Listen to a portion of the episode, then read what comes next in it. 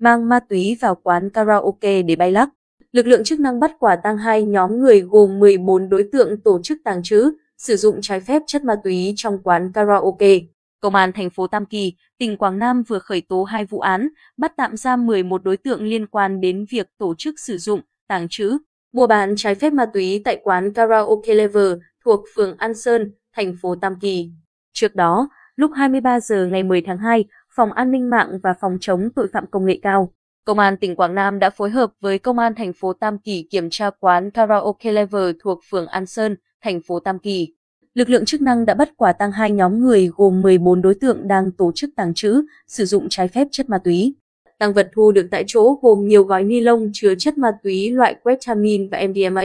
Cơ quan điều tra xác định, các đối tượng này đã mang chất ma túy vào quán karaoke để sử dụng và có liên hệ với đối tượng Mai Tây Đức là nhân viên quán karaoke Lever để mua thêm chất ma túy. Đối tượng Đức khai nhận đã cất giấu chất ma túy tại quán và bán cho khách đến hát karaoke khi có nhu cầu. Hiện, cơ quan cảnh sát điều tra công an thành phố Tam Kỳ, tỉnh Quảng Nam đã khởi tố vụ án tổ chức sử dụng trái phép chất ma túy và mua bán trái phép chất ma túy và vụ án tàng trữ trái phép chất ma túy với tổng cộng 11